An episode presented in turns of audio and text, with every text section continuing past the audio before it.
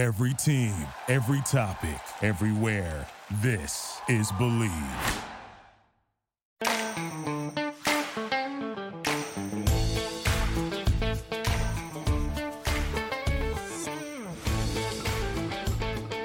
Hello, it's Susan Pinckney, the host of The Southern Belle of Beverly Hills on the number one podcast network for professionals. Do you believe? This week's episode 2020, you may now take your seat. I know that's how everyone is feeling about this year that has just, from beginning until current, has thrown every wrench you can think of into society. So there's a saying that says recessions restore resourcefulness. What do pandemics do? My whole life, I have only ever wanted to work in the entertainment industry. My first real job was with the Norfolk Tides Baseball Club as the Director of Community Relations. Uh, at the time, they were the AAA affiliate of the New York Mets. Although my title was the Director of Community Relations, my job was to put butts in seats. And that is a direct quote from the late, great Mr. Dave Rosenfeld, who was my supervisor and the general manager of the Norfolk Tides team. That was his favorite thing butts and seats. That's what he wanted you to do.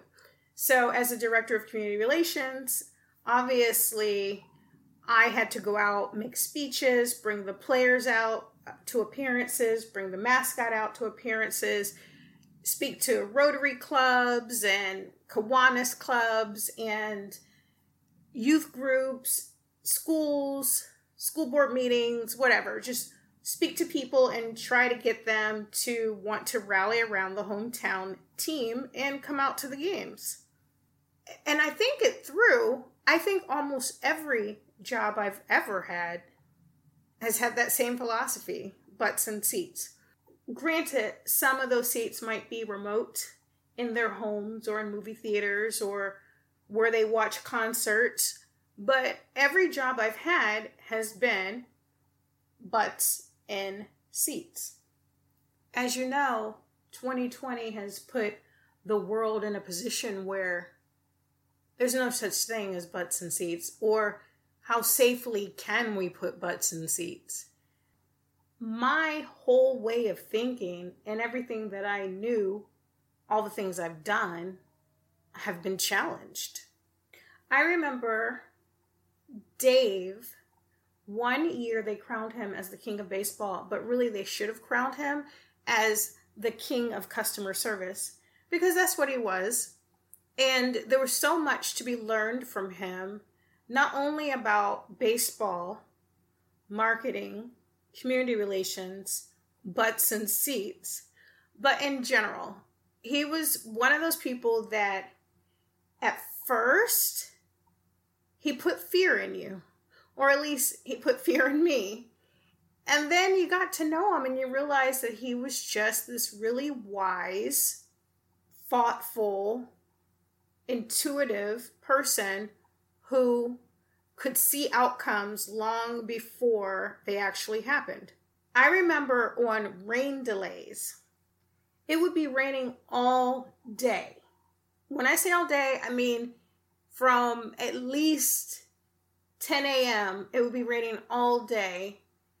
And the fans would show up at the stadium at game time because he did not call the game.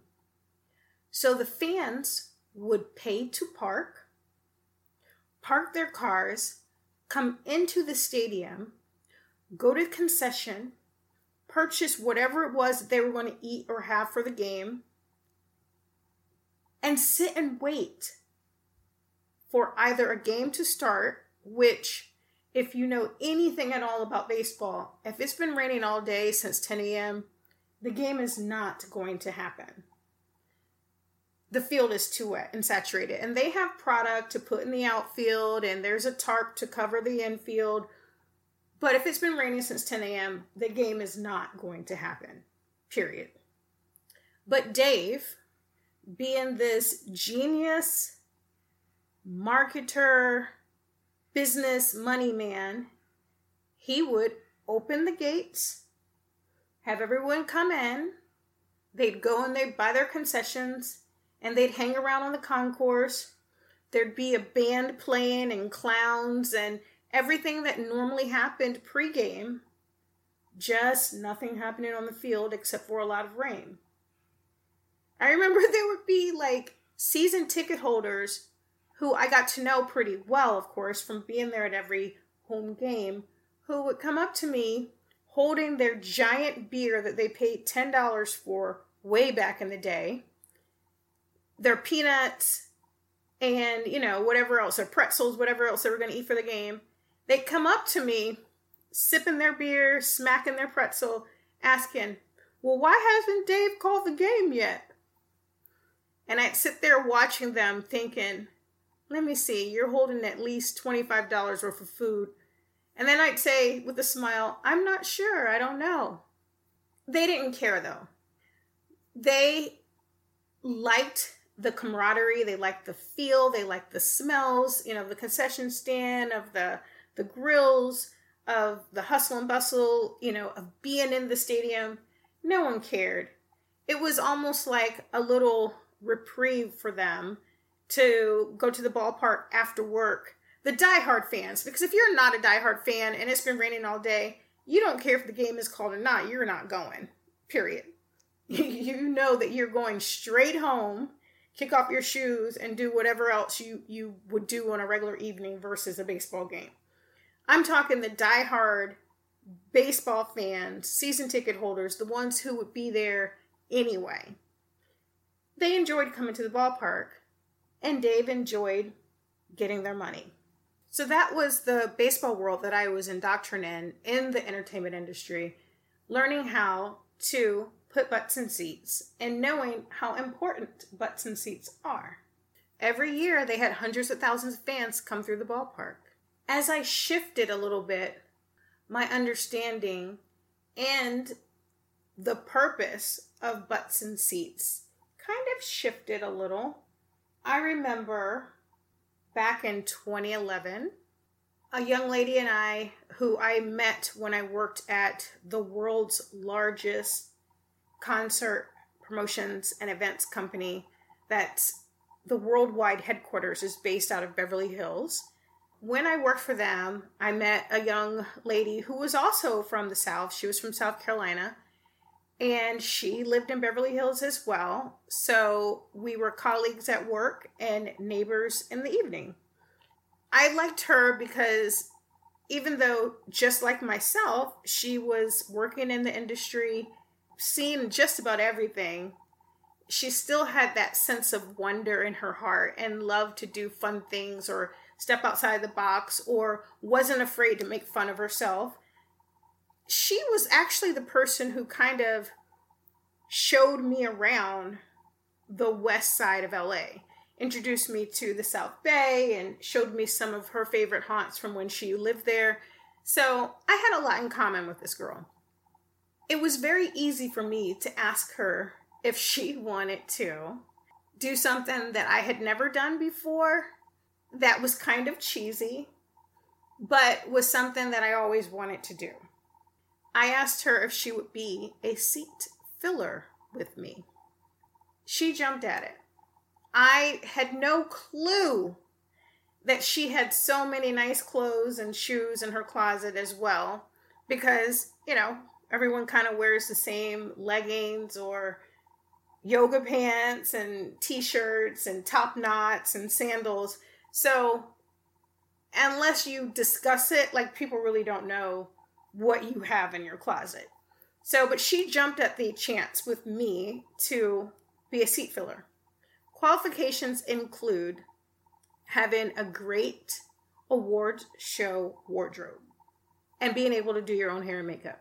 That's it. We signed up to work as seat fillers for the 2011 Critics' Choice Awards. It was the first and the last time that I've ever done it turned out to be somewhat of an all day affair, which was fun that day, but it's a commitment if you're not really into it. So we got dressed up, put on our best award show garb, and at 12 in the afternoon, drove to Hollywood to wait for the award show to start. It was a live show, so they obviously wanted to make sure that all of their seat fillers were there and they could look at what you're wearing and figure out where they would place you or how they would use you or you know how far how deep back in the venue you'd be versus how close to the stage what your placement would be since we had never done it before we didn't know that comfortable shoes were a must so we were more concerned with looking our 100% pristine absolute best which included shoes that probably weren't made for mostly standing for eight hours. It was a lot of fun because the area where we were kind of just waiting for something to happen was also the area where all the presenters were checking in, where they had the band setting up, and that year the house band was Maroon 5. Meanwhile, we're just, you know, chatty and having fun and meeting new people and mingling. As we're mingling, we meet people like Jon Hamm, and he knew he was on fire hot because of the show Mad Men. I don't know because obviously this is my only experience ever seeing him in life. I don't know if he had that personality before his show hit, but he was what you would want a leading male actor to be. He had all the confidence in the world. He commanded the room. He showed up, and everyone's eyes were drawn to him. He chatted everyone up, walked away, and when he left, everyone felt like they were the most important person in the whole world. So again, I don't know if that was his personality before, if you know, if he just knew how to be on when he's at an event like that. But I'll tell you that he really had that it factor, that je ne sais quoi that that people talk about that you can't quantify. And I understood what all of the madness was about surrounding Jon Hamm. Jane Fonda was there. Wow. May I say, as far as looks and poise are concerned, that I would love to be Jane Fonda when I grow up. She was beautiful and statuesque. She was grace personified. And I turned to her and I remember saying, You are so beautiful. And she turned back without missing a beat and said, You're very beautiful too. Of course, I didn't tell her that fishing for, or looking for a compliment, but I loved that that was her natural response. That she received a compliment and she wasn't afraid to give one. She was absolutely just stunning in her outfit. You can Google it. It's 2011 Critics' Choice Awards. Um, Khloe and Kim Kardashian were there. This was, I mean, they were famous, of course, or they wouldn't have been there, but this was before they were the Kim and Khloe of today. It was Khloe and Kim in 2011, and I'm not even sure if anyone really were focused on them during that time. Joan Rivers, oh my gosh, to be up close and personal with Joan Rivers was it was a dream. I remember being a little girl, staying up late watching the Tonight Show when she was guest hosting on the Tonight Show and thinking she was amazing and listening to her jokes that I was probably too young to be listening to, but knowing that she was talented and she transcended gender. She was just an amazing comedian and people respected her as an amazing comedian. And getting to see her and talk to her in person was also a treat. And I talked to her a little bit about her clothing line and the products that she was selling on QVC. I'm not sure if I had already began pursuing hosting on shopping networks before meeting her, but certainly after meeting her, it lit a fire. And I moved towards making that more of a reality than just a dream. I even talked to her a little bit about QVC and her clothing line, and she told me to email her. Now, I have the receipts. I emailed her, not sure if Miss Joan Rivers answered, replied, or responded to her own emails. However, I have an email reply back from emailing Miss Joan Rivers telling me what she thought I should do for my next steps. And I have it, and I'll keep it forever. But as the show started and everyone became a little bit more focused on their jobs and what they had to do, the majority of the people who were hired as seat fillers for the evening were asked to stand by Maroon 5 and dance to the music as they would go to commercial break. I mean, can you really believe that people get paid to stand by Maroon 5 and dance to the music? Uh, hello? Is there any better place for gig work besides Los Angeles? So, the majority of the night, my friend and I, we stood by Maroon 5 and danced and chatted and met all kinds of people, had a really good time, feet killing us, but it was an experience that neither one of us would give up. Finally, as the evening begins to wrap up, and we never once had our butts in seats, an audience coordinator comes over to us and asks if we could come and sit at a table, which is what we were there to do in the first place. It felt a little bit like, oh, don't pull us away from the band. We're having too much fun. But we went to go sit in seats the table they sat us at was the Toy Story 3 table. Toy Story 3 cleaned up that year. So when we sat at the table, there were all all kinds of awards, hardware all over the table, lots of champagne bottles, and just a really wonderful celebratory group that was seated right in front of the stage, right in camera's view as the presenters would walk on stage. So my friend and I, we sat there with the Toy Story 3 group and execs from Fox, I believe, as the evening progressed, and it was just maybe one or two awards left at that point. And it was interesting because you would see these photographers and reporters who apparently didn't do their research or didn't know what the people looked like that they should be photographing. And they'd walk over taking pictures of the Toy Story 3 table, focusing on my friend Holly and myself. And it was interesting because obviously we were only there as seat fillers. I wanted to tell them that but I figured maybe they'd do their research once they left and, you know, had to do the, the story or whatever it was they were reporting on. But it was interesting that we were literally right in the middle of all of the hoopla for Toy Story 3 that year at the Critics' Choice Awards. And I thought eventually someone would come and say, We're back, we need our seats back. But we stayed there for the rest of the evening. And the last type of butts and seats that I am familiar with is when I was working as a production coordinator for a U.S. presidential primary debate that aired on PBS. And Miss Ruby Dee was the get. We wanted her front and center, sitting in the audience.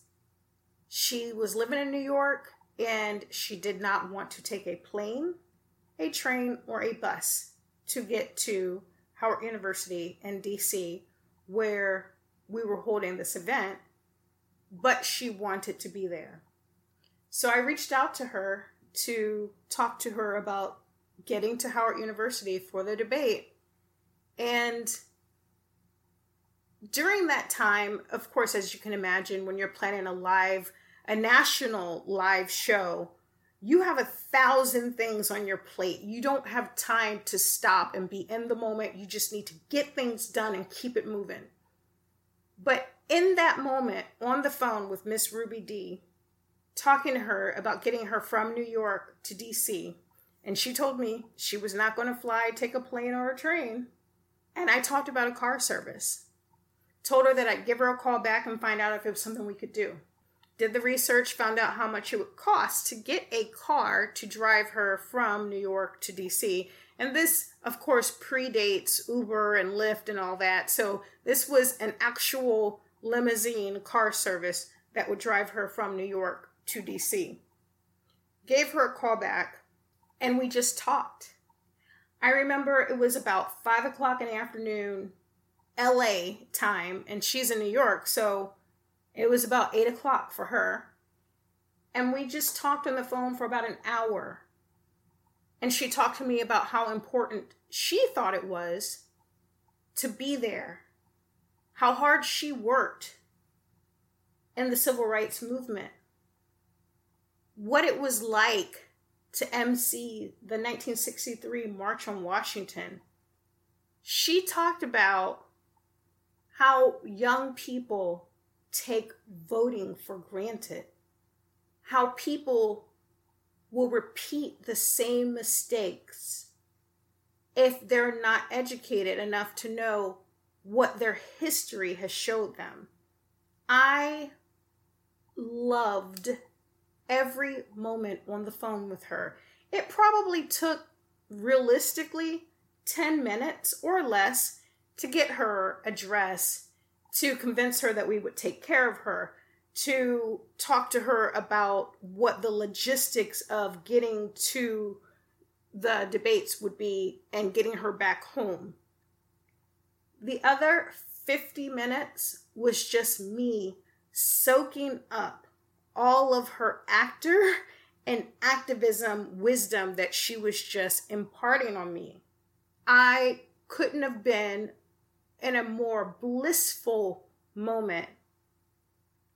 We ended the call with me confirming her details and promising that when we were both in DC that I would come and say hello to her and give her a hug. And that's exactly what I did. So, as busy as I was in DC, everything happening and being in charge of everything that took place off the stage. So, every little piece of coordination, every detail that happened fell as my responsibility to make sure that none of the small parts that make up the big part fell through the cracks. And I talked to her that evening in DC and I just reminded her, like, hi, I'm Susan. We spoke. She reached out to me, hugged me, and we took a picture, which I never received. So I'm sure the show photographer or somewhere in the PBS archives or somewhere with the production company that I worked with, there exists a picture of me and Miss Ruby Dee, although I have never seen it. I just was blown away and after that whole experience with her, I, of course, realized how important it is for people to see audience members. And yeah, all of these experiences of butts and seats are completely different and have completely different benefits. But what I'm learning in 2020 is people want some normalcy to the point where professional sports are putting cardboard cutouts and putting digital video boards of fans to give us this normalcy that we crave so much. And people have learned in 2020 exactly how important entertainment is to America and society. Okay, it's not brain surgery, and we're not inventing vaccines for the COVID 19 virus. However, entertainment has been what has gotten us through. And while we're waiting for 2020 to take several seats. Sit down, 2020. Let us remember that change comes from being uncomfortable. Okay, guys, if you enjoy the show, please rate and subscribe on iTunes. Find us at bleav.com and at Bleav Podcasts, as well as Spotify, Google Play, Stitcher, Luminary, and TuneIn. You can find me, Susan Pinkney, at SUZQ90210, SuZQ90210 on Instagram and Twitter. And if you're interested in advertising, come on, please do contact Bleav at Bleav.com. Don't forget to vote, fill out your census, and I will see you next time.